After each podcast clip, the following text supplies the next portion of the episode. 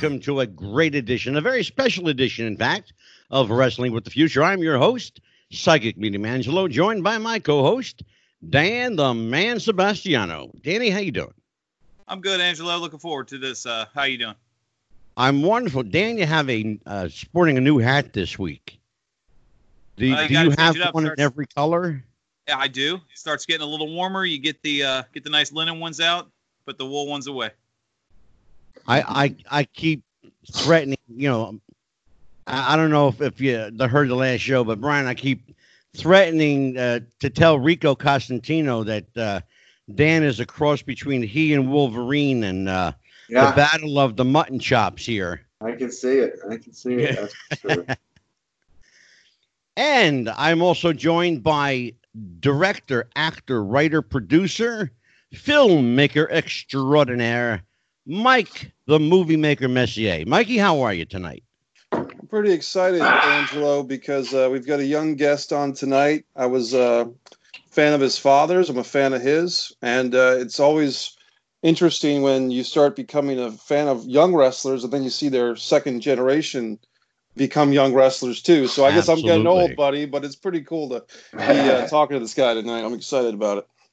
Good. Well, I am too. Um, I've had the pleasure of uh, meeting our guest previously, and uh, it was a, a brief encounter, but he made quite an impression, and uh, he's making an impression, in fact, ladies and gentlemen, everywhere he goes. He began his career in February of 2017 by announcing to the world that he would follow in his father's footsteps. That decision was met with uh, a great deal of anticipation and, uh, quite frankly, was met with uh, a little concern by others. And we'll get into that in a little while. He uh, made his pro wrestling debut for the New Jersey based CZW company in January of 2018 at Dojo Wars. And later that same year, he signed with MLW Major League Wrestling in May of 2019. In fact, a year ago this month, he was a surprise Battle Royal participant at AEW's inaugural pay per view event, Double or Nothing. He is a second generation legacy wrestler. He is a man who is making it out and carving out his own way in this crazy rough and tumble world of professional wrestling. It's my honor and my pleasure to introduce a man I'm proud to call a friend.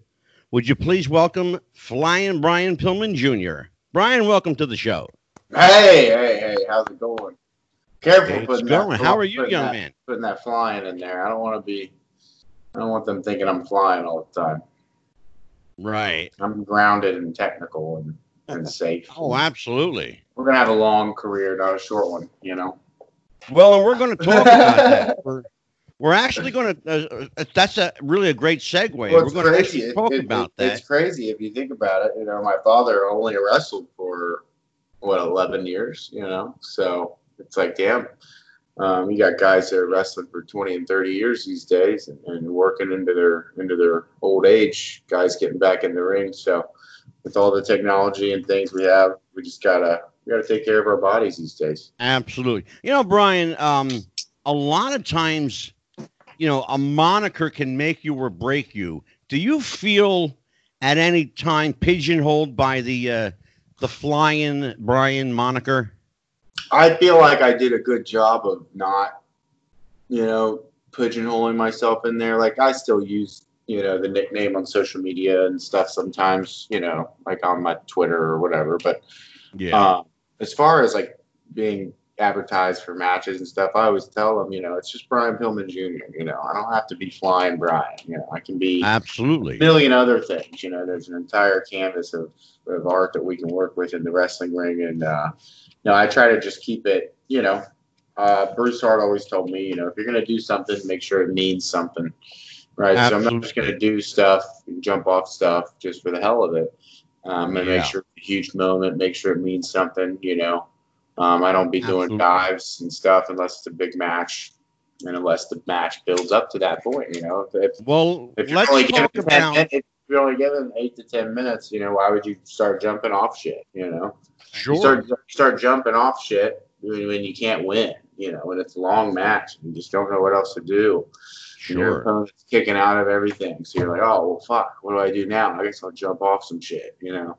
Mhm. So you jump Right. off the Where top did the moniker the the promised prince come from? huh? Where did the promised prince come from? well that's kind of my expression of, of my story and, and how i think that you know uh, by with my dad naming me brian he sort of promised to the world that, that i would wrestle and that i would carry on his legacy so and of course Was it he- almost a foregone conclusion? I know you um you didn't enter wrestling immediately. You you really gave it some thought. You worked uh, an Yeah. office job. You had a I regular thought- gig. I fought it for many years. You know, I didn't want to. Yeah. I didn't want to stoop down and, and, and try to, you know, pick up somebody else's, you know, uh, legacy. I was always warned about, you know, stepping in those shoes and following in those footsteps, and I was warned about the bad side of it. And and, and not very not very many people put me over to the good side of it and all the awesome things that I could accomplish. And I think people were just afraid of, of what might happen, you know, if I did get involved in the business. But Yeah. the business is very different these days and uh, it's very lucrative and, and it's very enjoyable. A lot of guys are, are, are not out doing wild things. You know, there's not as many guys partying and drinking and driving and stuff and, and getting in trouble. So, you know, I think it's a, I think it's a great time to be a wrestler. It's a great career to, to It really is. It really is. You heard me say at the beginning of the show that when you uh, when you finally announced that uh, you were going to follow in your dad's footsteps, uh, you were met with uh, you know great acclaim, and there were other peoples who weren't so eager to say, mm, you know, does he really really want to do this, uh, or you know, is he headed for that same road? You know, Yeah. that's always a concern and I'm old enough to, to appreciate that sentiment because I've seen lots of second gener- second and third generation wrestlers really fall by the wayside. I got to say to people, and I'll say this to you, and I've, I've said it privately to you, but I'll say it publicly. You're a guy that's making his own way with his own name. And kudos to you for it, brother. Thank you. Quite it's been, welcome. it's been very hard to to separate that, you know, to separate that shadow from from who I am. But you know, that's why I just I approach. I've always approached wrestling with kind of a clean, uh, with a kind of a clean slate. You know, I'm not really ever trying to copy anybody. I watch a lot of I wa- watch a variety of things. You know, I don't just watch WWE or I don't just watch this Yeah. or that. I just I watch all kinds of shit. You know, and just try to you know, I just try to be a mutt of styles, you know, a mixture of styles. That way nobody can like, you know, try to pinpoint where I got what or how I was inspired by this. Right. I'm I'm focused on being creative and, and trying to make people second guess, oh well where did he pick that up from? Or oh that's kind of innovative, you know. yeah. So to me and that's Right, how I've when- approached everything. when you life. um when you started out with CZW, was there any resistance uh, by any of the other boys? Um, the fact that you're you know the son of a, a pretty damn well known pro wrestler, did you get any resistance or pushback because you're Brian Pillman Jr.? Um, you know, I only actually did a couple uh, training shows with them called Dojo Wars. Right. Um, that was so early on in my career. I think people were still, um, you know, just excited to see what I could do. And, and actually, you know, DJ Hyde and CZW guys, all those Yeah. guys were actually really helpful um, at the beginning. They were probably the most least judgmental group um, as far as the different like small town training groups I've gone to. Um, in the Northeast, they really took care of me and and and uh, they helped me kind of get started. You know, and get get in touch Yeah. with Teddy, and Teddy would come to those training shows and kind of take me under his wing and teach me a few things. And then eventually, which what came to be the Hart Foundation and MLW, you know, Yeah. kind of started up there. Um, you know, going to Dojo Wars, and and so I never actually worked a CZW main roster show. I only did the Dojo Wars, Yeah. but the people I met along the way, you know, that that kind of got me started, you know, in that in the Northeast area, and especially MLW. um, they do so much business in New York and Queens and stuff. So Oh, sure. you know, Yeah. I made those connections in the Northeast because that's where like a lot of the best wrestling is, you know, and a lot of the good talent is. So, Absolutely. and I ended up Dan. dating a girl from up there, so it made things even easier, you know. Yeah. Go ahead, Dan. Hey, Brian. Uh, I just want you to, you know, uh, Angelo mentioned before we kind of look at the human side of things. I had a chance to see you uh, in your early career. You performed here in Virginia, and you, you made some comments in one of the promos you, you had about, uh, you know, the, the natural flow and, and basically like, you know, you were born to do this. I'm curious because it wasn't uh, an immediate choice. When was the moment? Can you kind of expand on when the moment was when you woke up and were like, I'm going to be a wrestler? It's crazy because most people would probably be like, "Oh, well, you know, it was this long decision. It wasn't just one day and one moment, but it was always sitting in the back of my head. That's true. But there actually was a very single fucking moment where I was just like, I'm fed up with it. Like I'm doing it. Like I actually woke up one day and made a phone call as soon as I, as soon as my eyes opened up that day, I started making phone calls because I was like, I'm done. Like I'm done with this normal life, you know, crap. I want to be something greater, and I want to uh, use my gifts and the in the way I look and the, in my physical ability to to make a living. You know, I was tired of just relying on you know the office structure of things and Sure. and kissing ass and just you know doing. What was the first call you made? Uh, I called Steve. I called Steve Austin. I just I asked him where I could train and where I could get started. And then we talked You've about been, Brian. You've been very, very fortunate. You have a, you have a, a handful of really, really good wrestling uncles. Uncle Steve Austin is one of them. Uncle Kevin Sullivan is another. you know, um, you've got uh, you got a lot of uh, a lot of great relatives there, brother. Um, I'm very were they blessed. straight with you? Were, were they straight up with you? Did they shoot Well, with you? I, they- was uh, I wasn't even finished telling you just how it came to be, you know, oh yeah, please. because what like the, what really got me was I I, I had uh, you know I'd gotten this big boy job at a college. I had my degree, um, you know, I had my own house, and uh, you know, like I had a couple roommates, but you know, they bought a house and they were like, hey, you want to help us? you know, with this house, you know, just pay rent. You know, it's got tons of bedrooms stuff. I'm like, hell yeah. So I'm living with my two best friends from high school. Everything in life could be perfect. But for some reason, something was missing, right? And, and I would go out and I would get stood up by girls, and, and, and girls wouldn't want to hang out with me or talk to me. And I'm just like, why am I so, you know, unattractive? Why am I so dull and boring and, and, and why you know why is everything just a routine and, and that? So really i went out with some friends and like uh, i went out with this girl. I was totally into her hanging out with her. And she ends up leaving to go hang out with some guy because he had cocaine or something. And i'm just like if that's how the world works that the fucking good kid that fucking got the job and has fucking got the money, you know, sharply dressed, you know, can talk well, educated, and he can't get fucking laid because some other dude's got a bag of coke on him, you know. Yeah. And I thought, if I'm gonna get ahead in life, I gotta be a little bit more dangerous. I gotta be a little bit badder, and I gotta I gotta do something to up my cool factor. And I thought think there's you no better way. There's no better it. way to, to get into my own skin and to and to really you know show these people what I'm all about than to really follow my my genetics and my history as a person and instead of trying to be Yeah. normal I was trying to be normal for so long that I realized that trying to be normal is the easiest way to fall into obscurity and you got to try to be better Oh, absolutely. I am so glad. so yeah some girls say fucking that. ditched me and I be I said fuck it I'll be a wrestler so I want everyone in the world, you know, one day when I'm the WWE champion, to thank that girl. We're all gonna give her a call and say thank you, thank you, Exactly. for, thank you for Go ahead, dumping Dan. Seeing Brian Pillman Jr.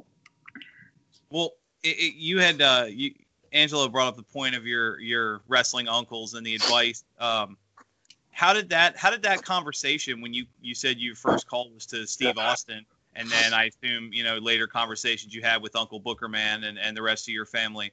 Uh, did you have uh, how'd that conversation with Steve Austin go? Well, he originally had uh, told me to go over to, to Les Thatcher just because that was the most local thing to me, um, which in all reality would have been a great idea. But Les had no longer been training guys. You know, he didn't really have a ring set up and a, and a, and a rigorous schedule or anything. And I was like, yeah, you know what? Uh, let me go with Lance because Lance has this huge facility. You know, he's got a structure, he's got a schedule, and, and he knows what he's doing. Super safe guy and, and super prestigious trainer. And then that's when Steve was like, "Oh hell yeah!" Like I didn't know, you know, he's like, "If you can go up there, if you got the money to go to Calgary and live," and I was like, "Well, I got you know unemployment, and I'm living on that, so I'll just go live in Canada for a bit." There you go. Mike because they, Messier. they laid me off because I told them I wanted to be a wrestler, and they were like, "Well, we're gonna lay people off in June anyway, so we'll just help you go live your dream." And and I wasn't mad at all. I was hell, happy as hell to be laid off. Go ahead, Mikey. I listened to your interview with, uh, I believe his name is Chris Van Vliet. yeah, he's the man. Yeah, and uh, you guys had a really good rapport, and you told that story about how uh, you happen to get you know laid off and were able to collect unemployment, which kind of, in a way, facilitated your training, which is awesome.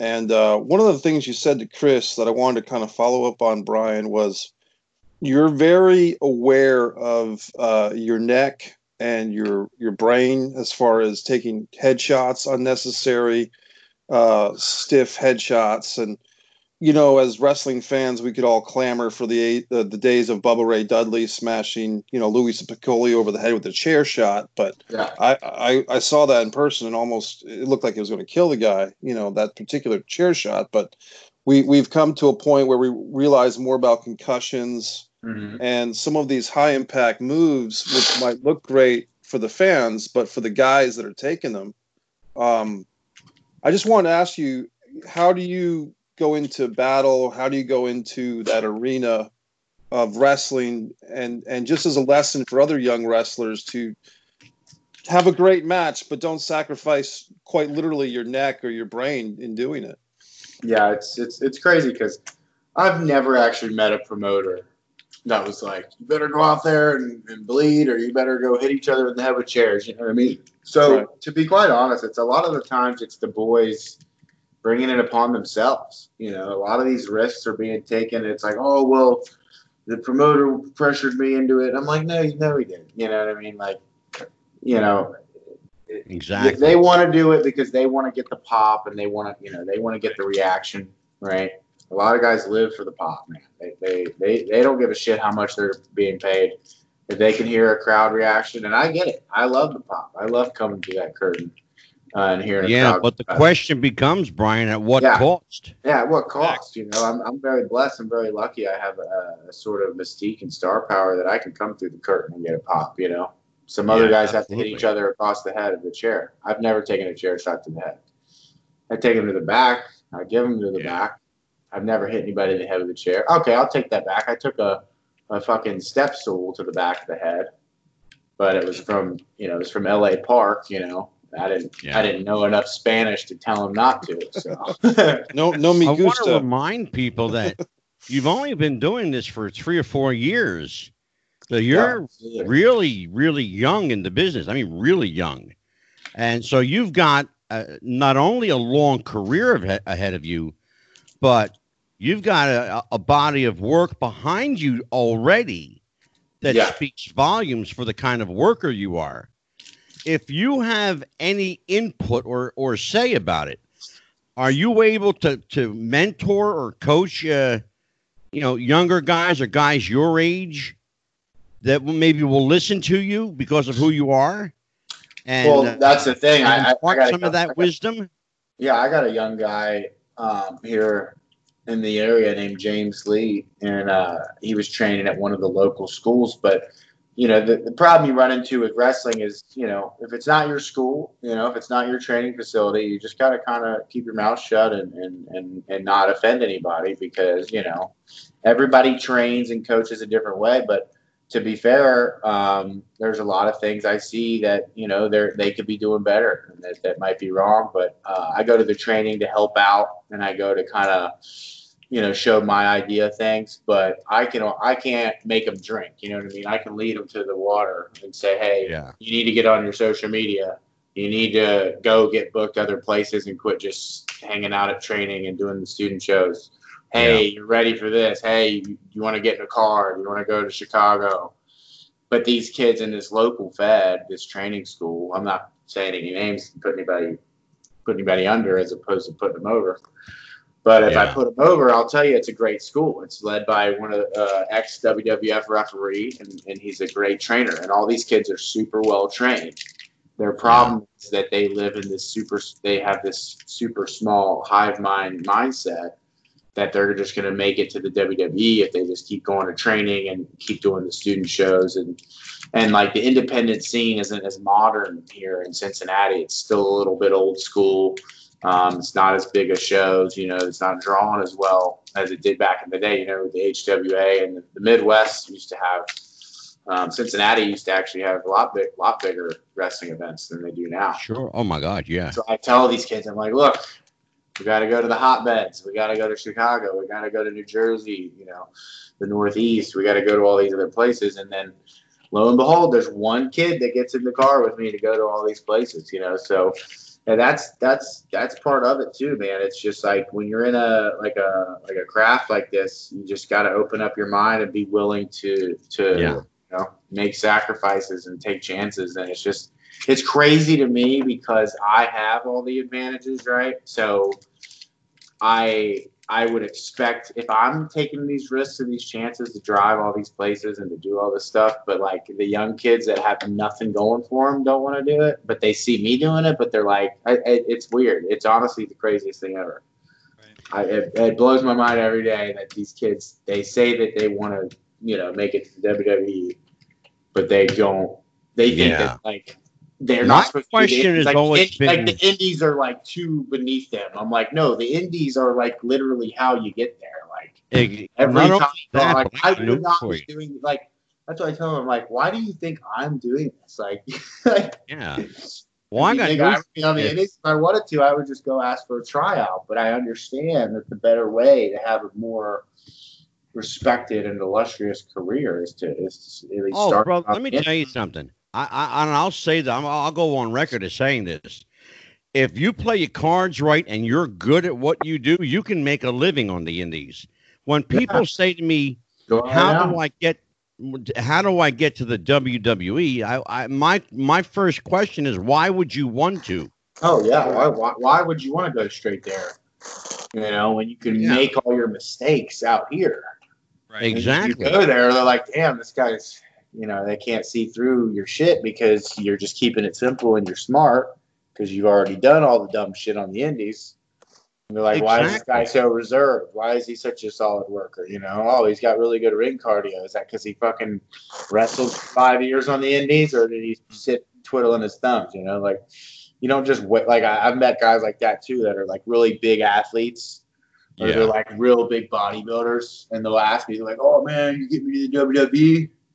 And I'm like, "Yeah, meet me at uh, you know, I give him the address of the local school, and I'm like, "Yeah, you got to pay this guy twelve hundred dollars, and he'll train you to be a wrestler, and then you got to drive to shows for the next two or three or four years, and, and Yeah. these, and then and then and then you might get a tryout, and then they hear that, and they're like, "Oh man."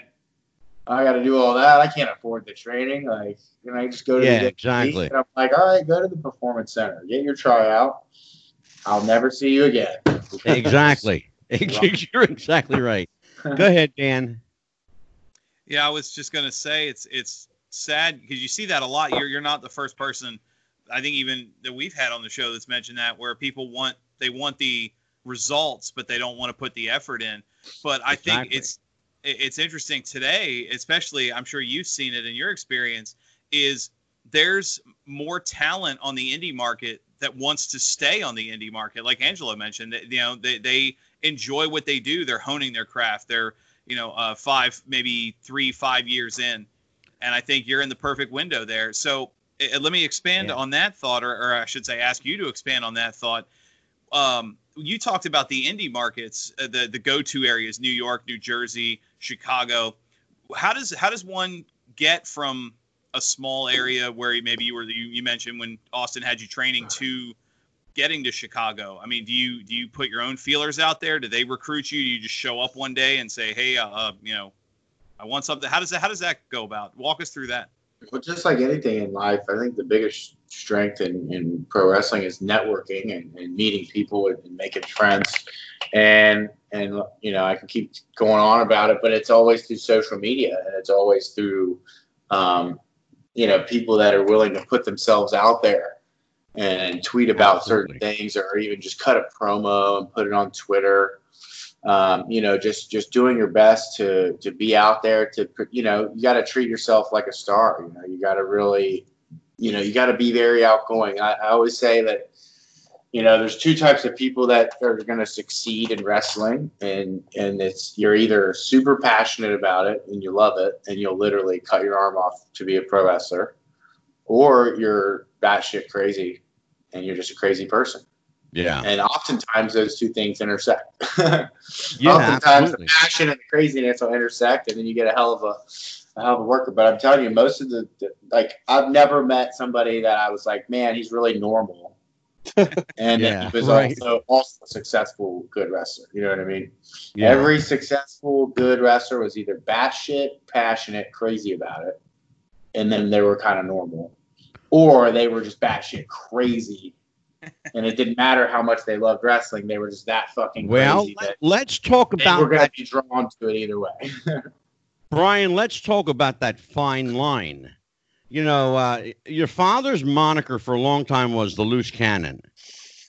I had the chance to know your father a little bit, and I will tell you, uh, for people who don't know, Brian Pillman was a fucking genius. Straight up, he was a genius. Uh, a mad genius sometimes, yeah, but so was Dusty Rhodes, so was Vince McMahon, so was any great mind in wrestling. And I will tell you that the the line between genius and insanity is like Karl Wallenda walking the tightrope. yeah, You know? a, it's a thin line. So yeah, do you do you now at this point in your career, Brian? Do you still get that inevitable comparison to uh, to to your father, Brian Pillman? You know, I think uh, I think people are starting to realize me for my own strengths and weaknesses for sure, my own performances. But there has been some rough patches where people have tried to, you know, force me into a role that I was not comfortable with, or they tried to book a match that just made no sense. You know, like with all due respect to Kevin Sullivan, um, we had that matchup in Seattle at this historic ballroom arena Yeah, thousands of people and it's like we go out there and you know the the the booker wants me to be this bloodthirsty savage loose cannon beast. I try to tell him that's not me. I don't do that.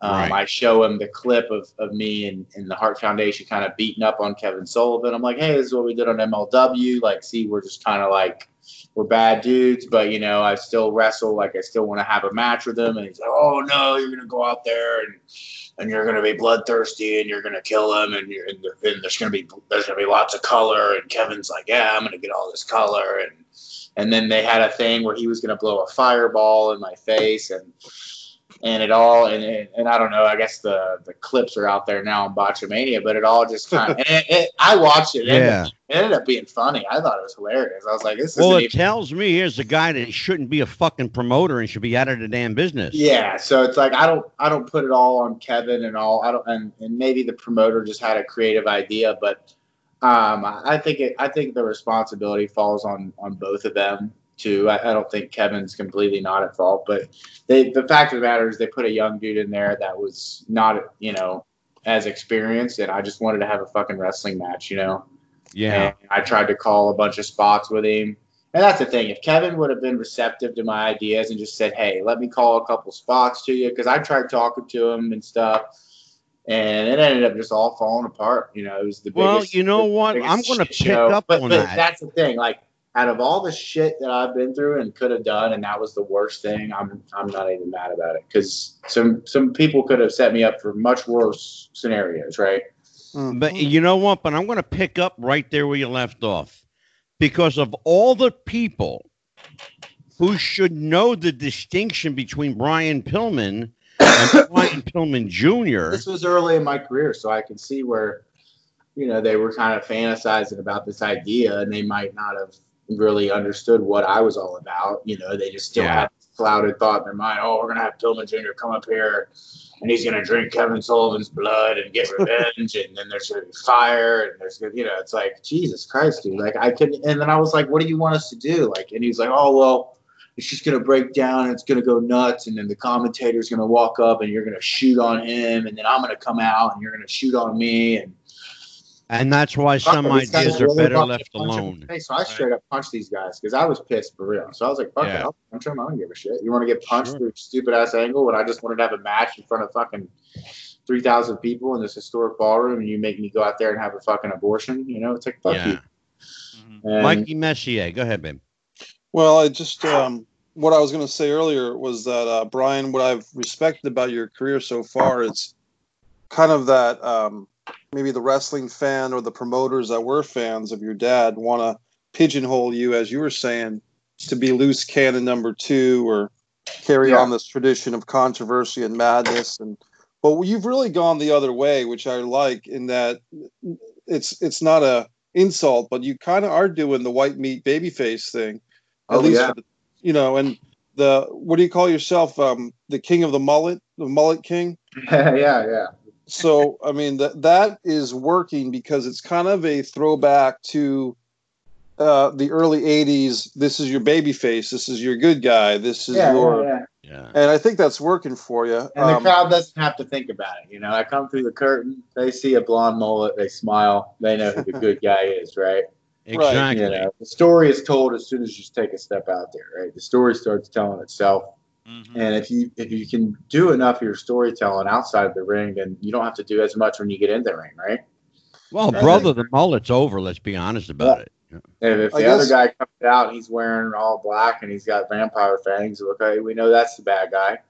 So when the match when the match starts, we get right into it. You know, we don't have to do all this precursory, you know, step selling and out wrestling and who's you know who's out wrestling who and who's getting frustrated with who. We can just start the match. That motherfucker can jump me, and I'm already in peril. You know, I'm like, I'm like Hulk Hogan. I'm already over, so just jump me and let's get into the heat. you know? Exactly. There you go. no finger shaking though. No, I, I was going to say you I, should. I uh, want Mikey just be- before you continue Sure. that. I want people to know. I saw Brian uh, wrestled a local favorite here, Breaker Morant. Yep. Wrestled him in uh, in October. Now here's a guy that's uh, that's in you know uber babyface, right? Brian got the pop. Okay, Right. Brian got the pop. Nice. By the time the match was over, they didn't know who to cheer for, but they certainly weren't booing anybody. Right. I was trying to get booed. And and Brian, you remember that night? It was a, it was a really small crowd, Yep. but they were really into it. Yeah, they were very receptive to what we were doing. Very. I think there was only maybe hundred people there. Yeah. You know, it was a, a miserable night out, and uh, it looked like at one point the locker room was going to outnumber the crowd. But you know, now let's talk about that. When you're working, do you work the same intensity for ten people that you do for a thousand? I mean, I I definitely work the same uh, level, you know, of craftsmanship for sure. I definitely try to have the best match I can because I know that every time I get in the ring, I'm being filmed and I can't, you know, I can't just mail it in on any given day. But you know, there's certain obviously there's certain risks that you're going to take in the front of a bigger crowd that you're not going to take in front of a regular crowd. You know. Yeah. But I've never been big on doing dives to the floor, anyways. So it's like Yeah. if I'm doing a small show, it's not that much different than me doing a medium show. Sure. I just I only amp things up when I'm doing a huge show. You know, like I've never done the front flip dive over the top rope, but when we return to Mexico and, and, and me and Davey Boy are undefeated in Tijuana, yeah. they got us going against these other really over guys. And then, you know, in front of 3,000 people, sure, I'm going to do a fucking front flip and, and be caught by two, you know, 250 pound burly ass luchadors. And, and it feels like falling on a mattress, you know, Yeah. it's completely safe. Then, yeah, hell yeah. But, you know, in front of that crowd there, you know, Wrestling Breaker, who's to his credit, he's a bigger dude, so I probably would uh, be comfortable with him catching me. But usually, if there's only one guy, I say fuck that. You know, if there's two guys, that's just fine. Two people can catch me. Absolutely. I don't Dan the man. Because one guy, he might hurt himself trying to catch me or something. I, w- I was gonna uh, expand on a point Mike brought up. You were you were talking about the uh, getting shoehorned in and the idea of this being the cut and paste, you know, Brian Pillman Jr. And you've seen that in in some of the the second and third generation superstars where they just kind of get watered down. But then they, on the flip side, you have your say like a Bray Wyatt where they've never once mentioned his familial heritage. Would you be willing if the character called for it to be someone where you go your career without acknowledging that you're Brian Pillman Jr.? You know, I uh, I think about that too because it's like, oh, well, what's the WWE makes you change your name? I think that I am is enough of a enough of a performer that I would probably enjoy that challenge, and I would probably not mind it at all. Uh, I think it would be a weird now that I've sort of, you know, opened up about my story, my journey with the public, and, and I'm on this kind of crusade to get back into the WWE and, and reclaim my father's legacy. So it would be kind of odd for me to do that. But I think as an evolution, you know, down the road, I think I should. You know, I think there is going to be a point where my my range will need to be tested as a performer. And, and if they're like, hey, we want you to try this gimmick, and you know, and I'd be like, and I, obviously you're not going to say no, right? Um, but Well, obviously, I'll- I'll- obviously with tell Bray, with Bray, they're just kind of, it's kind of like okay, people know, you know, about his history, but like, like you said, it's not a main factor of his character. But while I'm not, quote unquote, copying my father, I am uh, using my story and my history as a part of my gimmick, right? Right. uh, where he wasn't doing that. So it's like my story to me is very real and it's very emotional to me with how I share my express myself to my fans. So right now it's the most organic thing. But uh, the more I learn about wrestling, the more I realize that anything is possible, right? So I definitely, I mean, I brainstormed hundreds of names and hundreds of gimmicks before Yeah. I got into wrestling. Mhm. And then Cody Rhodes was like, dude, just just follow your gut, man. Like, just keep your name. Like, I was like, Yeah. hey, like I was like, hey, Lance wants me to change my name, and I'm thinking of all these gimmicks and these names, and he's like, well, you know, nobody knows what you're going through but you, and I think you should follow your gut. If you think you should, Brother, I'm going to tell you something. If my opinion uh, of 48 years in the business means anything to you, changing your name at WWE is tantamount to career suicide. I wouldn't do it. I and I think I would, you know. I might get lost in the shuffle if I did, you know. well, But that's the thing; would- they can't they can't copyright my name because I've already been using it on the Indies and well, yeah, already- and- yeah, and that's my real name. So yeah. if they were if they were to say, hey, try this new character, and if I didn't like it, I could always go back to the Indies and, and, and be Brian Pillman Jr. Or I could say, hey, and make a know, better I'm living feeling it. it. I want to be me. Let me be me. Absolutely. But that would be a conversation. You know, that's the thing people don't realize is it's all all it is is entertainment, right? You know, the Well, let's and talk about matter. you just you just brought me into a a really interesting area. You know, uh, Dan mentioned second and third generation wrestlers, and a lot of people have this notion that for some reason or another that it's easier for second and third generation wrestlers to get in because of who their you know offspring are or were and I'm hearing what you're saying is actually a challenge for you. How many second and third generation wrestlers do you personally know that are that are going through that same uh, challenge that you're going through, or have gone through? Uh, I've met I've met quite a few, um, and everybody's kind of everybody's challenge is different, right? You know, everybody's story is different. You know, I know Big Sean Stud's kid. Um, I, I'm, I'm buddies with Flying Fred Curry's son, Nick Oh, Curry. sure, yeah. Who's, who's a, you know, he's a technical technical masterpiece of a wrestler. and Big Sean Stud, who's just a, a physical, huge person. You know, Oh yeah. he got his gimmick. He the other, you know, but it's just it's it the what's gonna what's gonna what's gonna like everybody's path is gonna be different. So what's gonna be successful for one you know second generation is gonna be different than another. Um, Yeah. But I don't know. It just it's it's all about the timing and stuff too. Like like you said, like just because you're second and third generation doesn't mean you automatically make it and automatically get in there. Um, I'm Absolutely. I'm very blessed that my father's following was was so uh, was so passionate, like the, like the way that fans remember him. And because and Cody told me this, he said because your dad passed the, the way he did and the time he did, he's more or less immortalized in people's minds and in their memories because you know it's kind of like Tupac, right? It's like Tupac Yeah. all this music and then he died. So people are like, oh my God, it's the best music ever. It's, you know, it's going down in history. But it's like, in all reality, if Tupac lived another 10, 20 years, he might have made a bunch of shitty music that like watered down his good shit, you know? So Oh, like, absolutely. so even though like my father only wrestled uh, 11 years, but that was 11 years of cream, you know, 11 years of, of, of variety and range and, and physical. Well, the uh, thing that your father had going for him, your father was, and people know this, your father was not a physically imposing individual. He wasn't a big guy, but he had a For his time, yeah. personality. if he was around today, people would, yeah, he would be big. Yeah. but maybe maybe a little bit smaller than me. A lot of people said he was about you know about an inch shorter than me. And actually, Yeah, I was going to say I you're you're taller than.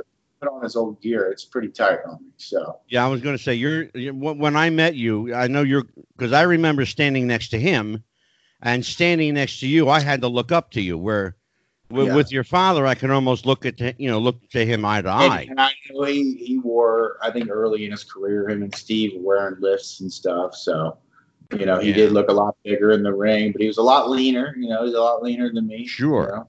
But what I was getting at is that his personality showed up to the ring before he did. He had this large, you know, this large and in charge personality. Mikey, pick up on that for me, would you? Yeah, I can talk about Brian Pillman Sr. quite a bit. I mean, uh, he came to the ring, I believe, to Hysteria by Def Leppard before WCW was paying music rights. And, uh, you know, I, I happened to be there at the Great American Bash 89 as a kid when Brian made his pay per view debut against Wild Bill Irwin. And I think he had the first match on the show and he, he impressed everybody. And he was, it was a two ring show. He was jumping from one ring into the other ring for flying body presses and doing the Yeah. same move that uh, our Yeah. Brian today uses that that vaulting kind of clothesline.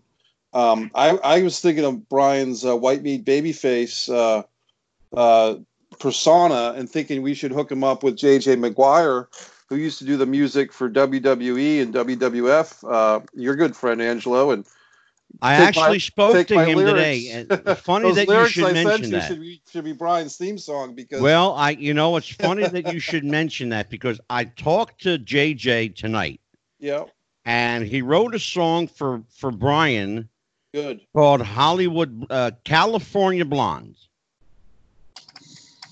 You remember that one? Mhm. Mikey, you remember that one I, I remember the Hollywood Blondes tag team, but you're talking about a song for Brian. Yeah. That the, the song he wrote was called California Blonde. Okay. And uh, it's it's on the wrestling album, by the way. Well, he's Yeah, yeah. JJ Maguire wanted me to, to mention that to, to Brian Jr. he should. he JJ Maguire, who wrote the uh, theme music, is a very, very dear friend of mine. And uh, and he wrote a song for your father called California Blonde. Well, he could. He could also write either either use that one or write an original one. But my song title shot, you can use the lyrics for Brian, because uh, Brian Senior was what was what was big about him, Angelo and Brian and and um, Dan was his heart, and Jim Ross always put him over. That he won the um, the Courage Award from the Cincinnati Bengals because he overcame those uh, neck surgeries from cancer as a baby, and uh, he he did have a life where he's he that grizzled voice that Brian Senior had was because of all those neck surgeries and throat surgeries as a child, and um, overcoming a lot of stuff, just as Brian Jr. here has overcome. I think one thing that I would if I could make clear on Brian's behalf, is some people that maybe aren't full on wrestling fans don't realize that Brian didn't have the luxury of having his father in his life uh, as a physical presence because unfortunately Brian Sr. passed away when Brian Jr. was only four years old. So so Brian's kind of doing this on his own. And um, Exactly. guys like Steve Austin and Lance Storm have helped and have provided some guidance because they were such good friends with his dad. Well, But brother, if you're going to get done a lot on his guidance, those are some of the best guys to get guidance from. Let me tell What, you. what I'm, what I'm Well, yeah, saying- Lan- Lan- Lance didn't actually know my dad at all. yeah, but they had a lot of respect. Lance, Lance had a lot of respect for him. Yeah. Yeah, but but you've done a lot on your own that a lot of people may not realize that you're kind of out there as a as a lone wolf. You're kind of going out there as a lone wolf in this thing on your own in a lot No, of ways. you're, you're, you're right because you know nobody's gonna you know nobody's gonna tap you on the shoulder and ask you to go out there and be a pro wrestler. You know, Mhm. you got to really want it. And I think for a lot of my youth and a lot of my younger years, uh, I was disappointed because I guess I was waiting for that for that tap on the shoulder. You know, I was waiting for somebody Yeah. like Steve or, or somebody to be like, "Hey, kid, you know, you're getting older and yeah. I see you're playing sports and that, you know, if you thought about getting into the business and, you know, that call never came. So I thought maybe, hey, maybe I'm not as good of an athlete. You know, maybe I didn't make enough of a, of a splash or, or, you know, maybe nobody's keeping tabs on me. So, Well, let me tell you something. There are people myself. taking there are there are people keeping tabs on you. More people than you realize. I'm one of those people. Well, they are now. They are now. I'm talking. Well, I'm I'll, I will tell you down. straight up, straight shoot. I'm one of those people keeping tabs on you. You know, I told you I was going to take care of you. There's a reason I'm going to take care of you. Okay? Because I owe a lot of people. You don't need to know, but I do. Um, but I will tell you, and I'll say this in front of everybody. You've got a career ahead of you, and if you're smart about it, you'll do exactly what you're doing. Don't deviate. Trust your gut. Trust your mind. Listen to your heart, because you're doing a damn good job so far. Mhm. Thank you, Go friend. ahead, Dan. Um, I was gonna ch- uh, chime in. The uh, he mentioned you know overcoming adversity, obviously, and then the success that came from that. Uh, correct me if I'm wrong. You were uh, 2019's Rookie of the Year, PWI, correct? Mhm. How does uh, how does that conversation go about? How does one find out that that's coming up? Um, usually at the conventions, there'll be guys, you know, that work for them, and, and hey, can I get a picture for you from you for the magazine? And I'm like, all right. So I'm just standing there posing for this picture. I'm thinking it's just going to be a random thing in the magazine, and of course they like to kayfabe it and, and surprise you. So they ended up using that picture and saying Rookie of the Year on it. So I was like, well, damn. I guess I was just posing for my Rookie of the Year photo. I wish I knew. You know, I wish I knew that I I would have wore something else, you know. But I got my I got my big fanny pack sticking out. So they took that picture at one of the conventions, um, and then the the only other part I heard of it was um, I, I don't even know. Like I didn't really hear anything about it until like right before they were going to publish it, and they were just like, "Oh, hey, like." And I think MLW actually um, made some phone calls too because maybe they like they they contacted MLW to see how long I had been wrestling or whatever, and with them, Okay. and they were like, "Oh, well, in 2018, like we gave him the Rookie of the Year award with us, and then I guess MLW was like, but it would be really cool if like you know if you guys got him Rookie of the Year because the real my real Rookie of the Year, which was which the Observer the Observer actually uh, recognized 2018 as my Rookie year, but I got second place to fucking Ronda Rousey. You know what I mean? You know, how you gonna how you gonna beat Ronda? You know, it's like shit. All right, well, so I think the Observer put me in as like second or third place in there, and then MLW went and did the gimmick with Teddy, and it was funny because it was just like totally you know made up fun little thing where Teddy just like got this award made and like you could see like in the segment like the undertones of him just like inventing this Rookie of the Year award. Um, but then MLW goes on to like actually acknowledge it, and then and then PWI kind of jumps in the mix, and they're like, oh, okay, let's make him a two-time Rookie of the Year. So I think it was like a cool like you know project on everybody's part to just kind of build me up, and, and and also like when you come to the viewers and the readers' votes, you know the votes were unanimous. You know what I mean? It was like a 69 percent, and the second place was like 13. You know, so it's like the, the viewers definitely believed that I was that I was still you know in my rookie years, and, and I definitely think you know with my experience that uh, I'm still you know warranted to be a rookie. Especially my first year, I was injured for you know four or five months, so I'm very very glad and very blessed that that I was able to you know earn those titles as as a rookie, and, and now it's all about moving forward and showing people that I am now you know a little bit more experienced. I'm a little more grizzled a little more injured. You know, I got a separated shoulder and you know tore up left knee, but at the same time, those injuries and those experiences have made me a better wrestler and a, and a safer uh, worker all over. Absolutely, of course. Mike Messier. I was uh, just wanting to ask you, Brian, what's the status of um, Major League Wrestling now? Because I was watching your match with Austin Aries there today, and uh, MLW really does have a good thing going. Um, I think they got overshadowed a little bit by the you know online wrestling fans because of AEW's presence. But how is MLW doing as we stand right now?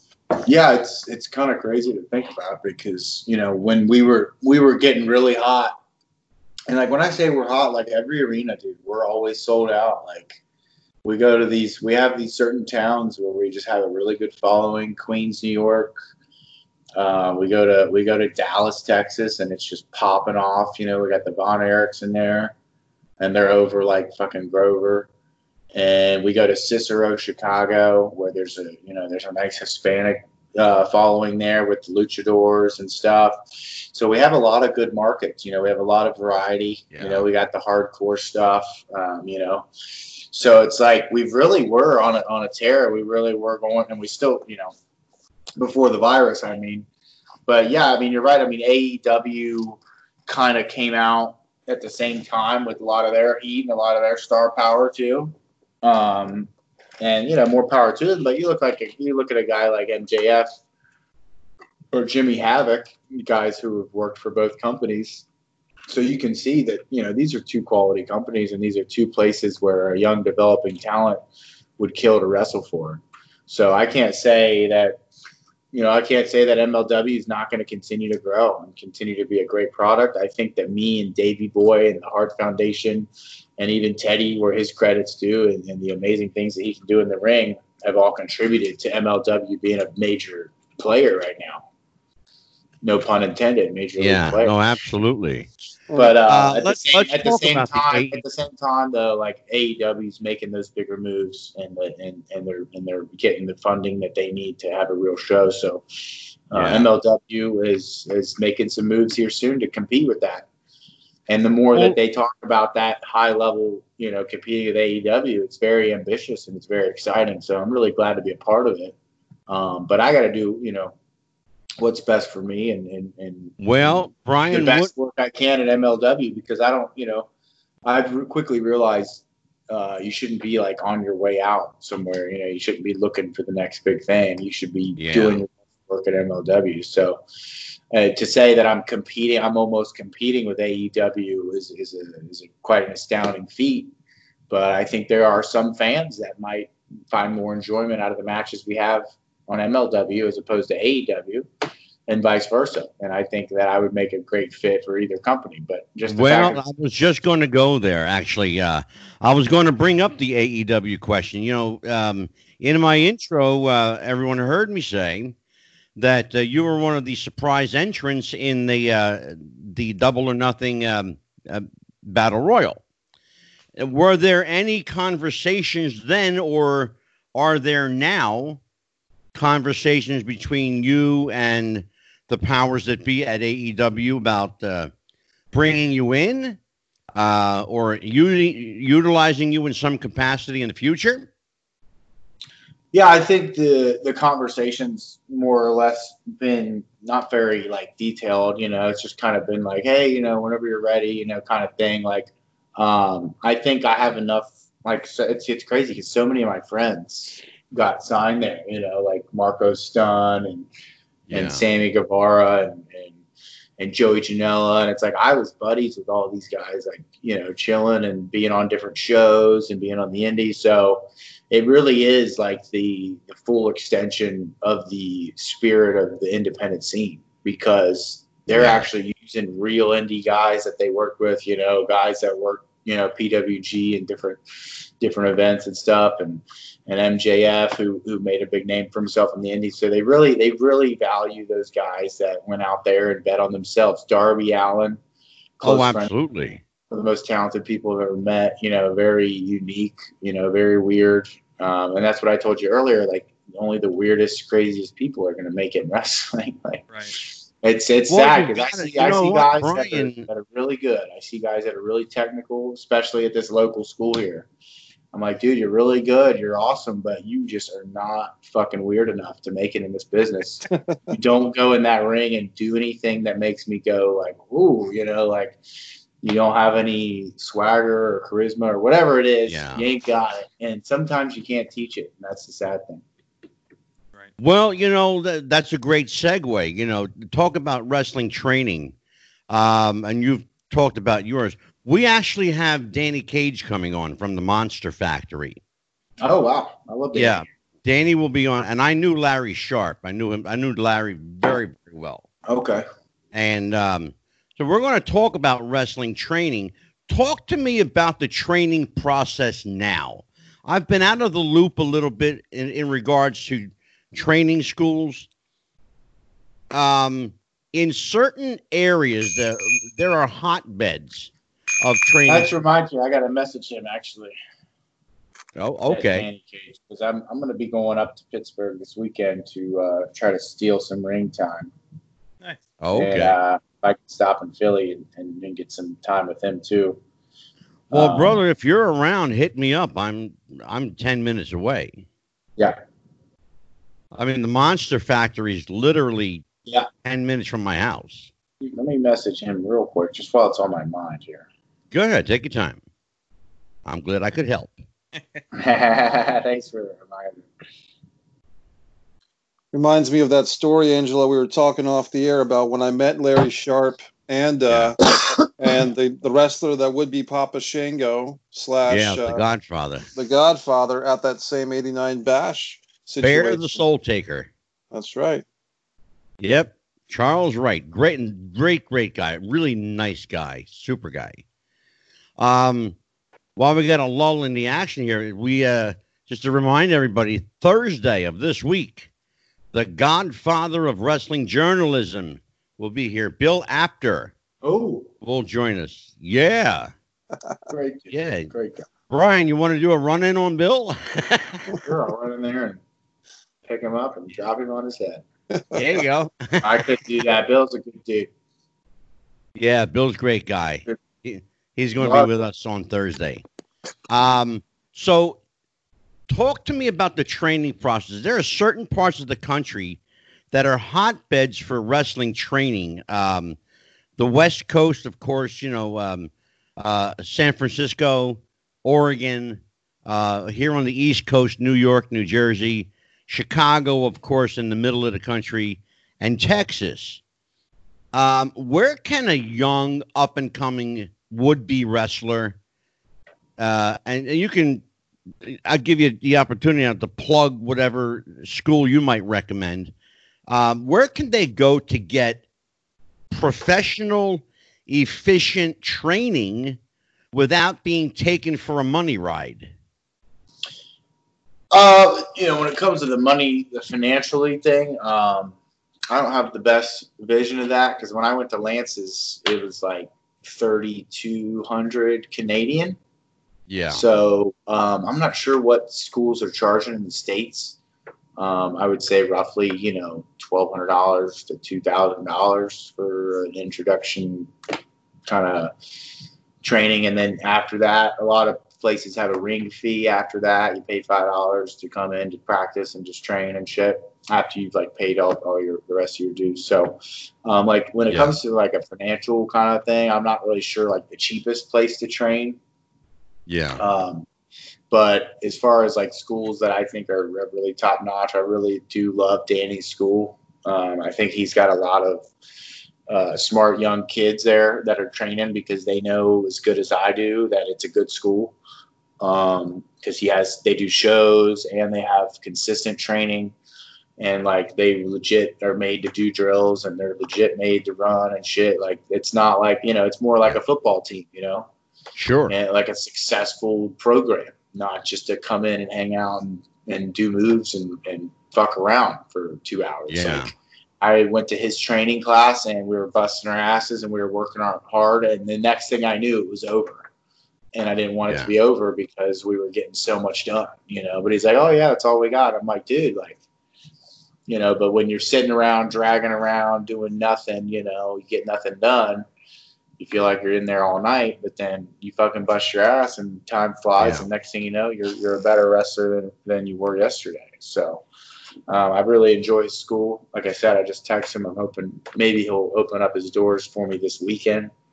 Um, going up there to see my girlfriend, so it'd be nice to get in Yeah. the ring, even if it's just me. You know, I don't know if he lets his students in right now because it's the Yeah. Well, you but let me know if you're if you're in the area. You let me know for sure. Okay. for sure. Yeah, yeah. No, I'll, I'll Well, be I'll up tell there you what, at we least Sunday. I'm promised, uh.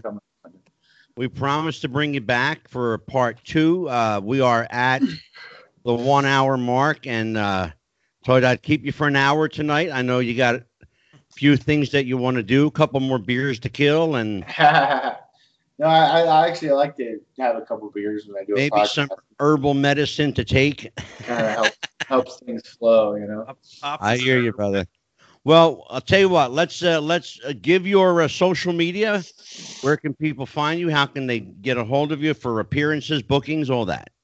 Yeah, thank you. I wasn't trying to rush out of here. I was having a really good time, but uh, Oh, well, if you want to hang out. That, catch me on. Well, I got to take a shower now. I'm gross. oh, okay. But uh, that's why I got a hat on because my mullet doesn't look very nice right now. But uh, you can catch me on Twitter at Flying Brian Jr. and Instagram at Flying Brian 41. Uh, I don't use Facebook very often, so don't even try.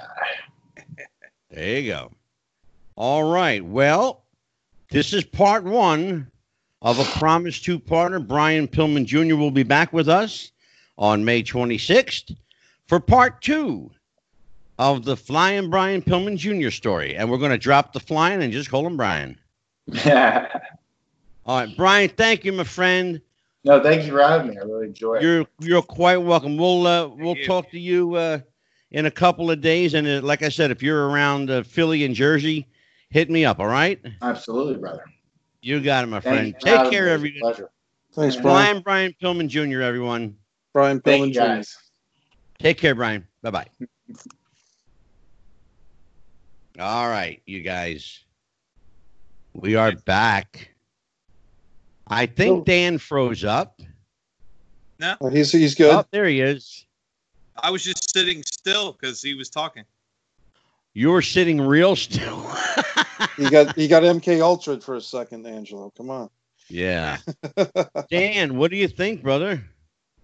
Uh, I think that was great. Um, had a lot to say, and it's such a unique, you know, for for all the second and third, I would, I guess, legacy wrestlers is the the kind of umbrella they put him under. He has such a unique story to tell. It's nice to hear it straight from him and and the Yeah. perspective. You know, I mean, how how how cool is that to be able to say, you know, I woke up and I wanted to be a wrestler, and my first phone call was to Steve Austin, and then you know, not too long later, you're training, you're up in Calgary training with Lance, and it's such a good story.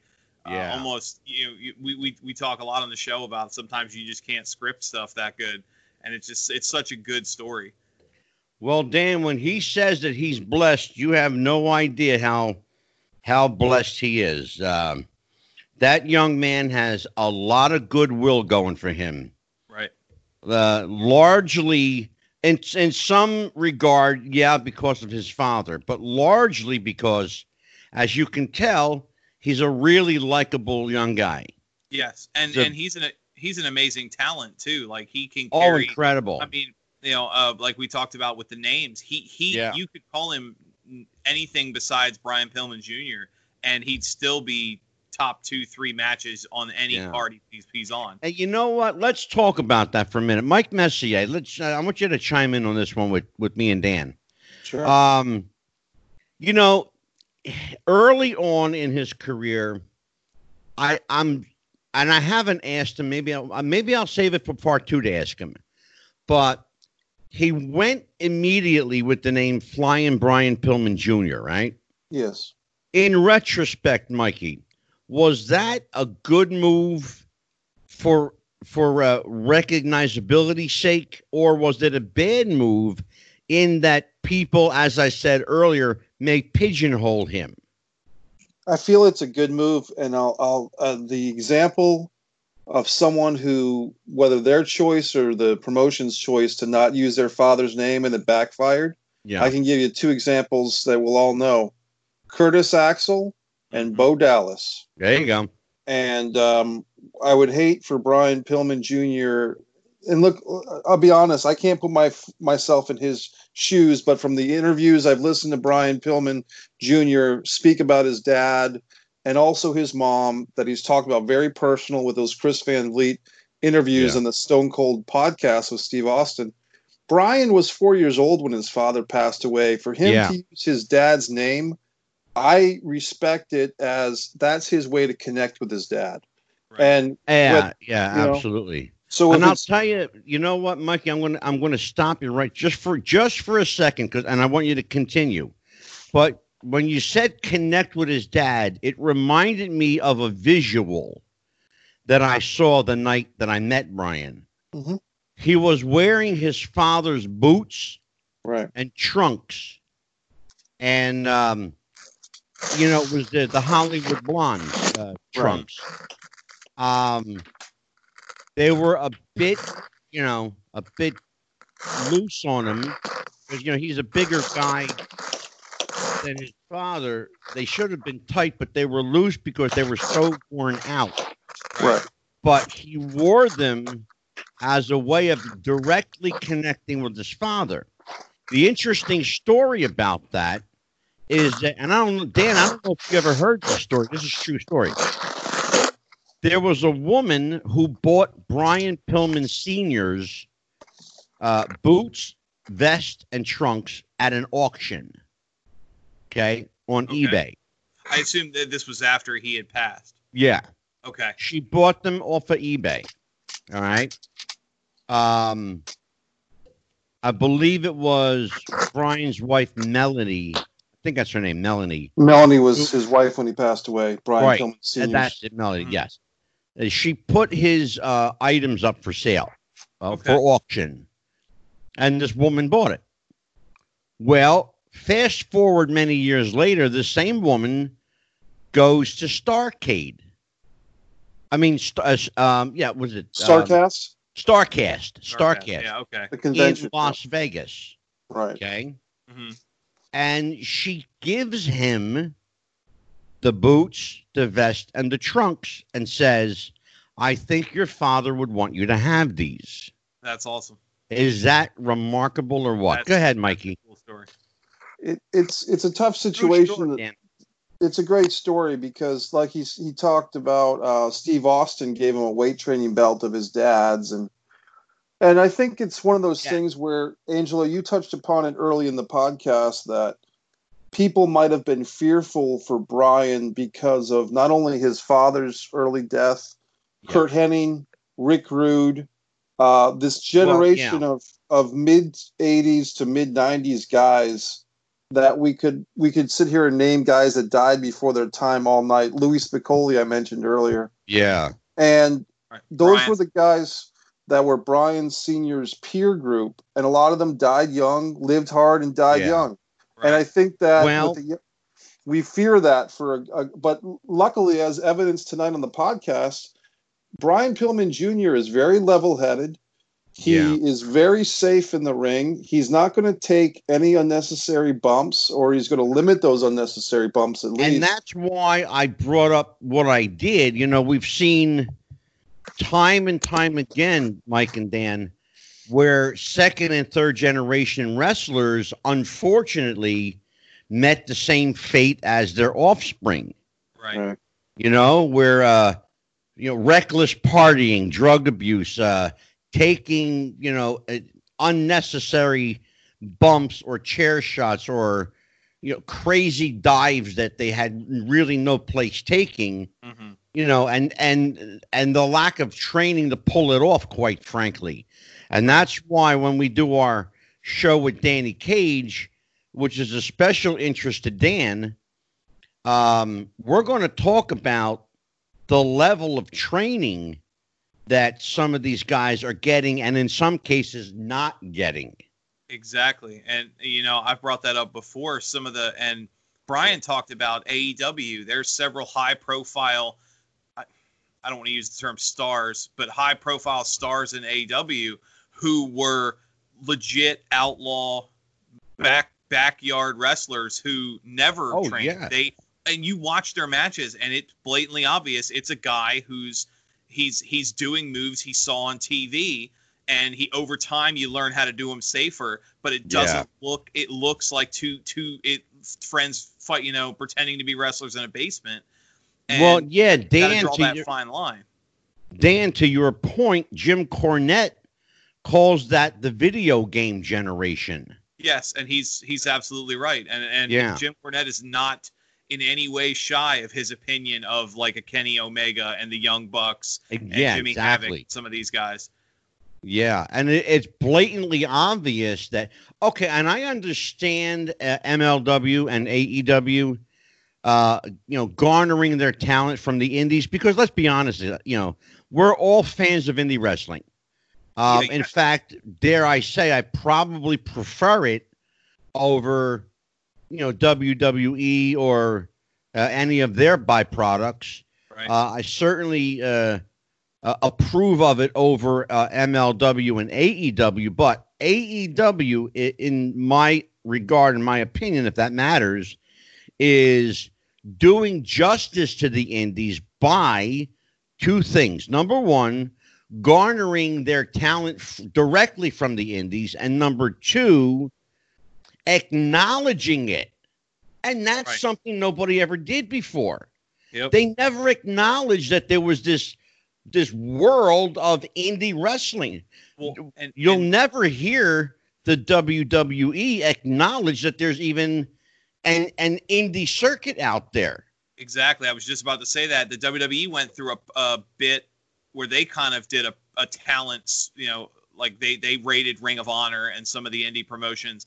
And Yeah. when you had your your you know uh, uh, Ant- uh, Castagnoli becoming Cesaro and Tyler Black becoming Seth Rollins, you, you you you change the names. You don't ever acknowledge their past, and they start talking about these guys like these, you know, the they're these rookies they call them, these young up and comers who have been wrestling for ten years. You're but you're not only ignoring their past, but you're telling their fans, anybody who was a fan of theirs before WWE, you you're you don't matter as a fan.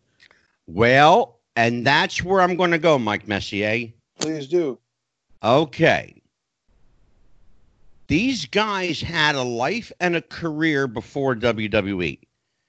They were obviously seen and recorded and acknowledged for who they are and who they were up until they got to WWE. And then, as Dan said, they completely eviscerated their history Right.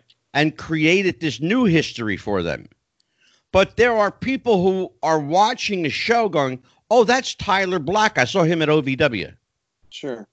You know, oh, that's um um uh, Cesaro. What was his name before? I forget. Claudio Castagn- Claudio. Yeah, Claudio. Right. Ca- Castagnoli. Yep. Right. Uh, you know, and but they don't acknowledge that. Again, not acknowledging the indies and only acknowledging the quote performance center.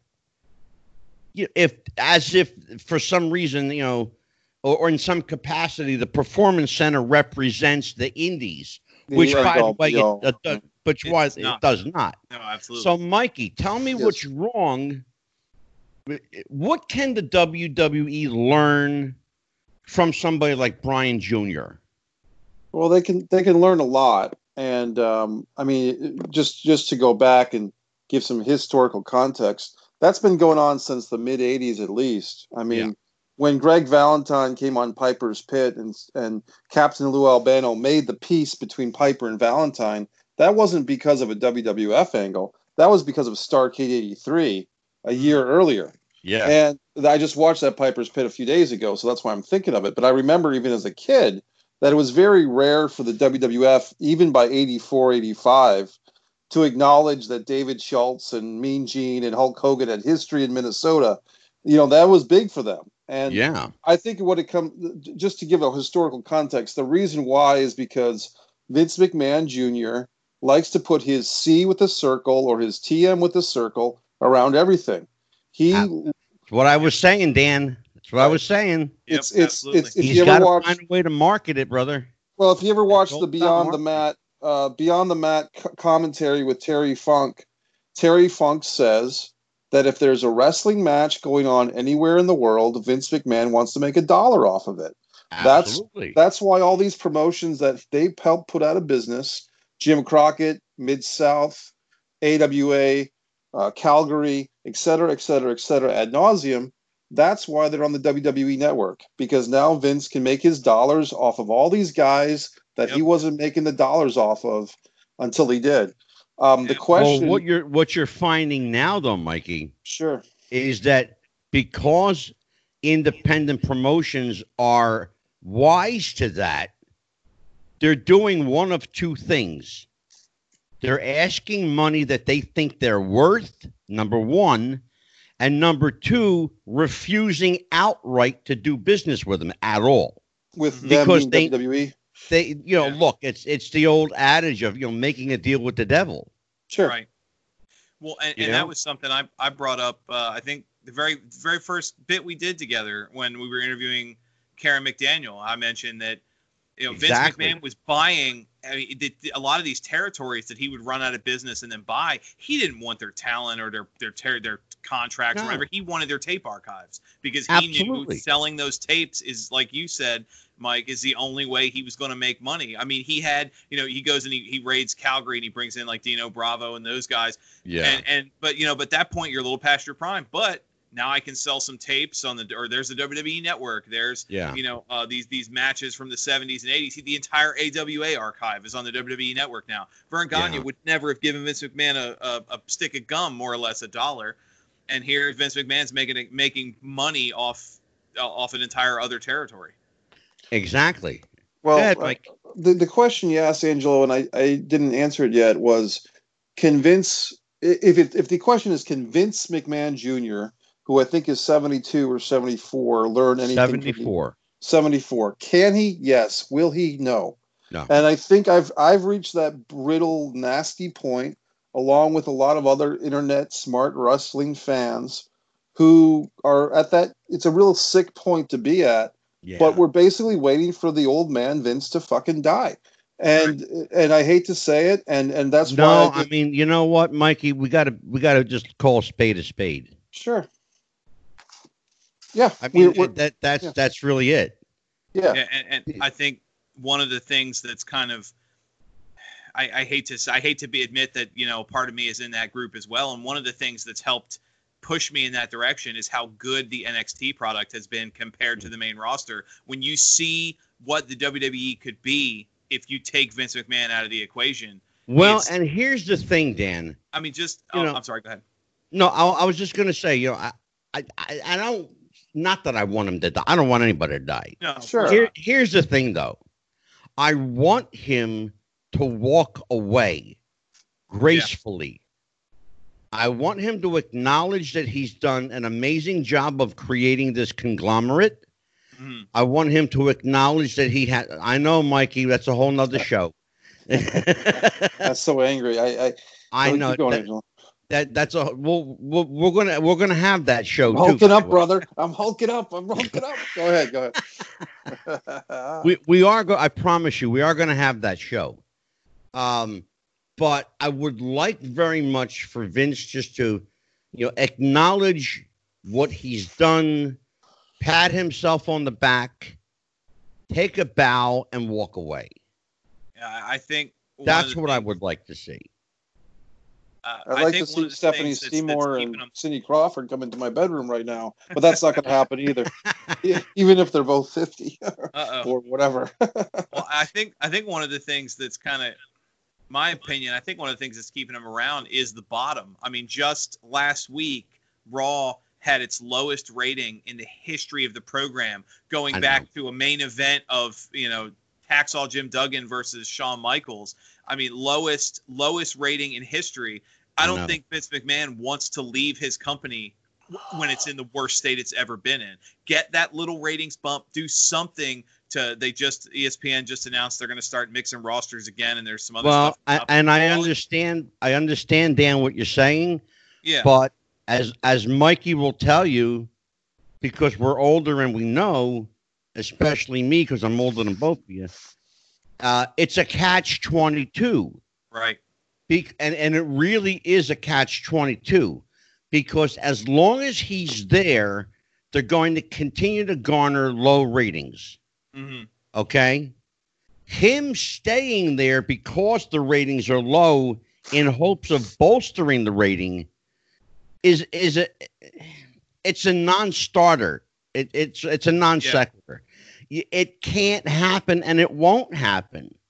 He's lost touch you know, he had, they called him the man with the Midas touch. He had the golden touch. right. Right. Everything he touched turned to money. Okay. Now, he, he he may as well have a brown finger. Okay. Because it's shit. Yeah. It really is. Go ahead, Mike. You're chomping here. I'm chomping because before WrestleMania this year, 2020, which was a pre-tape WrestleMania, and and I did a video that I said maybe this WrestleMania will be great. You know, we, we there were such low expectations that if anything was decent, we'd enjoy it, and I did enjoy this WrestleMania. I like the Boneyard match. I like the Cena Bray Wyatt movie match, but Right. there was a rumor at the time that Vince McMahon is going to announce his retirement and hand the business over to Shane McMahon. That was the rumor. That did not happen. Nope. Then uh, last week, I did a podcast right here on the Wrestling with the Future podcast family of shows, the Refs Roundtable. Yep. Myself and Nikita Breznikov discussed what if Vince sells to ESPN. Um, and that hasn't happened. Now we that could still happen, but it hasn't as of this minute. The Yeah. point is, Dean Ambrose said on the Chris Jericho podcast that Vince is quote going to die in the chair, and it's a very um. I, it, it's a very strong statement and it's very vicious and sick, but mm-hmm. I don't think it's from a place of hate or anger from Ambrose Moxley. No, it's not. Not. it's It's not. and Jericho kept saying over and over again, Jericho, and they just had the re- the, the Revolt or the f- t- team formerly known as the Revival on there, Yeah. and the, the same thing came up, which is all these guys want the WWE and the business to do better. We as fans want the WWE and the business to do better, Right. but we've hit our breaking point. And last night, I can give you a quick example. I, I tuned on, I saw Becky Lynch's big pregnancy announcement. Mhm. I stuck around for the next match, which was uh, Bobby Lashley was beating up one of um, Zelina Vega's guys. And I said, you know what? I'm going to watch the Aaron Hernandez series on Netflix because I, I, am not going to sit through Raw. It's not challenging my intellect. As Yeah. a wrestling fan, I'm not being fulfilled. Exactly. Um, I've already seen the big thing of the night. I mean, they didn't build it up. Just here comes Becky. She's pregnant, and let's Right. give her some hugs, and we're done. And I, I really didn't feel inclined that my life was being serviced by sticking around for another two and a half hours after that. Well, here here's the think- here here's the problem. Okay. The problem is as long as and, and follow my train of thought here because I think both of you will understand it. Yeah. As long as the WWE continues to tank in the ratings, Mhm. so too will MLW and AEW and Ring of Honor. They will all follow suit. Yep. Because WWE, like it or not, face the fact or not, they are the leader. Where the leader goes, everyone will follow. If WWE is doing exceedingly well, guess what, guys? AEW does well. Um, MLW does well. Ring of right. Honor does well. New Japan, they all do well if WWE does well. If WWE is in the shitter, so is the rest of the business. Yep. And that's a sad truth. It's hard to swallow, but it's the truth. Well, and you listen to somebody like a like a Jim Cornette who just absolutely is is eviscerates the current product. Oh my God, he's And- brutal. you you hear the way he talks about it. He wants to be a wrestling fan. I know people Yeah. his age and and older, and people my age that want. They grew up in the '70s, the '60s, the '70s, the '80s. They want to be wrestling fans. I want to turn on Raw and be entertained. I want to watch wrestling and it be good, but it's Yeah. not. I don't want wrestling to fail. I want it to be good, and and that's that's what's so frustrating. Is it's not a sitcom where it's ah it's, it sucks. I'll watch something else. I want wrestling to be entertaining, and it isn't. Yeah. I see these moments like uh, I'll admit I watched the Money in the Bank pay per view on Sunday, and I thought it was actually surprisingly entertaining. And you know there were moments where it's like this could be what your program is every week, and it's not. Yeah. And And, but and but it was Dan for years. Exactly. It was for years. Here, here's something interesting, and this might surprise you, Dan. When Jeff the Ref and I started this podcast a year ago, hmm he was the fan, I wasn't. Okay. Right. What got me back into watching wrestling again was going to indie shows. And I would watch a little bit of the product on TV just to stay current for the podcast. Of course. And then something interesting happened. They started getting better. And I was watching a little more. And then somewhere along the line, Mike Messier, Yep. somewhere along the line, WWE did what they always do. They took something great and fucked it up. and I haven't watched WWE products since. I will watch AEW, and I'll even watch, and this will surprise you, I'll even watch NWA. Okay. Okay.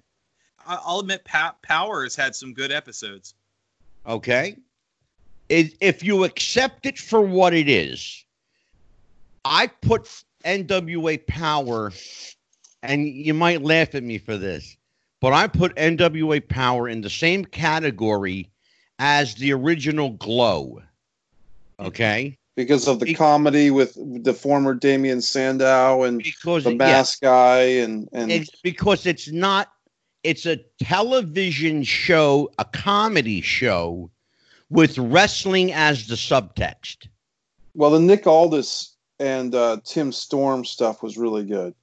I was gonna well, say, you can't maybe go not- wrong maybe You- not yeah. a comedy but it is definitely and, and that's part of what its appeal was is power reminded me of the old when i was growing up it was channel local channel 13 the, the local wrestling show you know Yeah. where the, half the matches were in front of a painted background. You know it it, it, it, it was it's it's a television show that happens to be about wrestling. It's not brother let me tell show. you something. Dan i'm gonna let me let me uh, let me sit back here young man. Let me tell you let the old man tell you a story. Uh-oh. Back in the day, back in the 60s, way, way long before either one of you were a thought, okay? there was studio wrestling used to come on uh, uh, here in Philadelphia on channel 48, okay? It was on the UHF channels. Studio wrestling from Pittsburgh. That's where I was first introduced to Bruno. First time I ever saw Bruno. The announcer was Bill Cardille. Uh, Bruno was on the on the show. A young Johnny Valiant, who was using the name John Sullivan at the time. Um, a young Greg Valentine. Wrestling in a building the size of a shoebox with a painted background, 10 chairs on three sides of the ring. That was it. No chairs on the hard camera side. right. Okay. That was it. That was my introduction to wrestling. And guess what? I loved it. Sure. absolutely I loved it. I it because to me that painted wall looked like an arena full of people, and I didn't care and I didn't know. Yep. Didn't matter. Okay. I, I think it's funny. Um, we've talked to NWA just what I guess a couple months ago now. They had a short short run, but the uh, the Rock and Roll Express won the NWA tag titles again.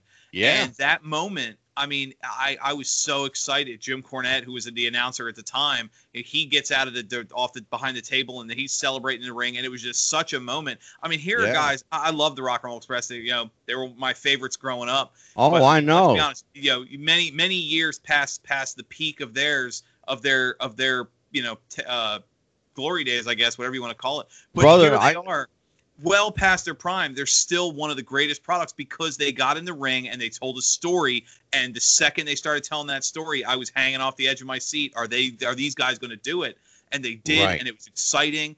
And I mean, it probably wasn't that good of a match. I don't care because I was invested. it didn't matter. That's the point. It didn't matter. They're they're the same. thing. That Morton can still work and Gibson can't. Yep. and and Mikey will remember because it was it was me, Mikey, and Jeff the ref, and we were on we were going on the air at seven thirty during the during the show. Um, Jeff was watching the NWA, and he called that win on the air. Mhm. You know, he goes number nine, number nine. I went, they won. Are you fucking kidding me? Right. Ricky is 63, Robert 61, and they won the tag titles. Good for Tell you what, Rick, might might be 61. Ricky Morton still got the best looking mullet in the business. Well, He- don't. Let me Go, tell go. you something, brother. He rocks that mullet too, and that, and he's over. Absolutely. over. He's All gonna right. have- Well, listen, fellas. Uh, we got uh, we got a big couple of weeks coming up. Um, we've got, of course, uh, you know, this Thursday, Bill Apter, the uh, godfather of uh, wrestling journalism, will be with us. Forward That's to going to be a, a really, really good conversation. Also, Danny Cage from the Monster Factory will be with us on the same show. Nice. Um, because Bill's going to be with us for about 30 minutes. Um, so we, we- we're not going to have a lot of time with him, but I'll get him to come back. Um, because I got his phone number now. Um, Uh-oh. the other thing is we've got ladies' night coming up, Hmm. but we've got three special shows featuring three of the most dynamic women wrestlers in the business. Ann Casey, we've got Joyce Grable, and Leilani Kai. And that's going to be big. Absolutely. That's going to be big. We're going to do special, separate shows for each of them. Um, we also have, I believe, on June the 26th, we're going to have a special non wrestling episode with Mike Williams from the Sage of Quay. And Mikey Messier, you know who, you know, Dan, do you know who Mike Williams is? uh, I'm afraid I don't actually. Okay, I want you to check him out. Sa- Sage Uh, of Quay, real quick, Angelo. Um, he has a lot of videos about Paul is dead, and Beatles fans or even non-Beatles fans. That's you. Yes, yeah. The Paul is dead conspiracy. You'd mentioned him before. That's where I'd heard Yes. the name. Right. He, And- also just did an interesting three-hour video with uh, Vince Russo, as a matter of fact. Yeah, Vince Russo became a real advocate for those videos and turned on a lot of the brand members onto the. I, I thought it was Sage's Sage of Quay. Was it Quay or Quay? Quay. Sage okay. of Quay. and uh, really fascinating guy. And uh, his YouTube channel and all his stuff is just blown up. His website, so that's going to be fascinating. Oh my God, yeah, yeah. We're going to have Mike Williams for about an hour and a half, Good. Nice. so that's going to be a really good show. Um, we've got Scott Teal coming in, Sam Houston. Um, oh my God, who else do we have? Um, I have my book, but I don't feel like pulling it out right now. Um, we've got Nikita Brezhnikov coming back. Oh, we've got a special roundtable coming up with uh, Nikki Brezhnikoff, Mike uh, Messier, yourself, Dan, and me. We're going to do a special episode dedicated to politics and religious angles in wrestling. Oh, cool. fun. Okay. Um, I'll cite some of them right now. Uh, of course, the crucifixion angle in ECW, hmm um, a similar angle, satanic angle in WWE regarding Right. Stephanie McMahon and The Undertaker and Steve Yep. Austin. Um, th- that's just a couple off the top of my head. Vince McMahon wrestling God. Yeah. I think God Um, no showed that one, or did he make a? Did he? Did he, did he did, show up late and do a run in at the end? Yeah, You've got Mike, Phil you the- remember that the episode uh, of Raw where uh, Undertaker came out and the line of druids came out, and then Vince unveils himself. What, what was that? The That- It was What greater what was- power. The greater power angle. Yeah, Yeah. Dan, Thank nailed it. And you. I think it was the summer of '99, and basically what was going on was that behind the scenes they were talking to bring in Christopher Daniels, who was a pretty up and coming young guy, but going Fallen way back. Sure. Yeah, I the know fallen. they, uh, PWI had, had mentioned the, the the original pitch was Jake Roberts, but he was in no position to be on TV at the time. Yeah, I mean, what I heard from from True. Bruce Pritchard and Christopher Daniels himself, and I think even Austin acknowledged that it was supposed to be Christopher Daniels. That the Yeah. WWE, everyone but Vince, wanted to bring Christopher Daniels in. Right. They brought him into the office. Vince took a look at him, and he's short, pal. He, well, he can't be in this. So Vince, you know, took his mighty pencil and erased Christopher Daniels and put himself right back in the spot. Of course say, he wasn't does. he he getting over at the time with the fallen angel gimmick? Wasn't that where that came from? He was, but he Why- it was odd Oh my because God, he was huge over with it. But but that wasn't even in uh, TNA. TNA didn't in- even exist yet. This Right. was like '99. So Daniels Yep. was an indie guy, but he was an over indie guy. Mhm. And um, he, let's Well- put this: he could have pulled it off. He could have he could have pulled it off as a Christopher mouthpiece, nothing else. Uh, Christopher Daniels uh, did the Fallen Angel also in ECW. Yeah, He did, but it, very towards the end of ECW, there wasn't Yeah. much time left. Yeah, actually- no, but Yeah. yeah, but but he was he was around though. Yeah, my point is that he didn't have national exposure, so it would have been No, a, a not on that bump. level. But with the No, audience they had back then, I mean, that was when Raw was getting six, eight million people a week. I think the audience would have recognized him. At least a lot of them would have. Oh, sure. Yeah, I gotta say, um, I knew who he was. Christopher Daniels once did me a real solid. I uh, it's a long story. I'll make it quick. I left my eyeglasses in a Ring of Honor dressing room, and let's put it this way: I wasn't exactly welcome back into the dressing room because I had just left it. And um, Christopher Daniels, I meekly went back and asked for my glasses, and Christopher Daniels gave me my glasses back. So I've always been a big fan of his ever since then. There you go. well, fellas, let's plug our socials. Go ahead, Mikey. Well, you've got you've just on the show. You've also got Phil Larusa, friend of Jimmy Snuka. Yes. coming in June. You've got Tom Jaron from Old Hollywood, uh, Yes. the master of sitcom and memorabilia from the 1960s. Yep. Uh, you got Scott Teal, the writer. Yeah. Uh, you've got a couple of other shows uh, in what's left of May. Doc Diamond. Uh, you're going to bring in, I think, Tombstone Jesus again. Yes. Uh, and then Brian Pillman will be returning on May 26th. And maybe I'll pitch him my my angle with him and Dustin Rhodes at AEW, Angelo, if you if you think I should. what do you got to lose? Yeah. As long as But, you have uh, your script ready, I don't, I don't think he's going to want you shuffling for it. Oh, I don't need to read it. It's off. I mean, we, we had it on the uh, January 3rd episode of the of this very show. Uh, Jeff the Ref was a big fan of it. My uh, Dustin Yeah. Rhodes, uh, Brian Pillman Jr. But as far as Mike Messier goes, MikeMessier.com. Yep. Uh, recently finished another very short film, 40 seconds, uh, titled The Never Was. Uh, there, I've been putting stuff like The Wrestling Sun and My Sit Down with Sandman on the Wrestling with the Future podcast YouTube channel. Yes. And, And, I uh, want to tell people that Mike Messier will continue to upload uh, more pertinent uh, short films onto Wrestling with the Future, uh, MikeMessier.com, uh, and Mike Messier's YouTube channel as well. But uh, Mike has a uh, an abundant uh, collection of uh, films that he's uh, that he's done over the years.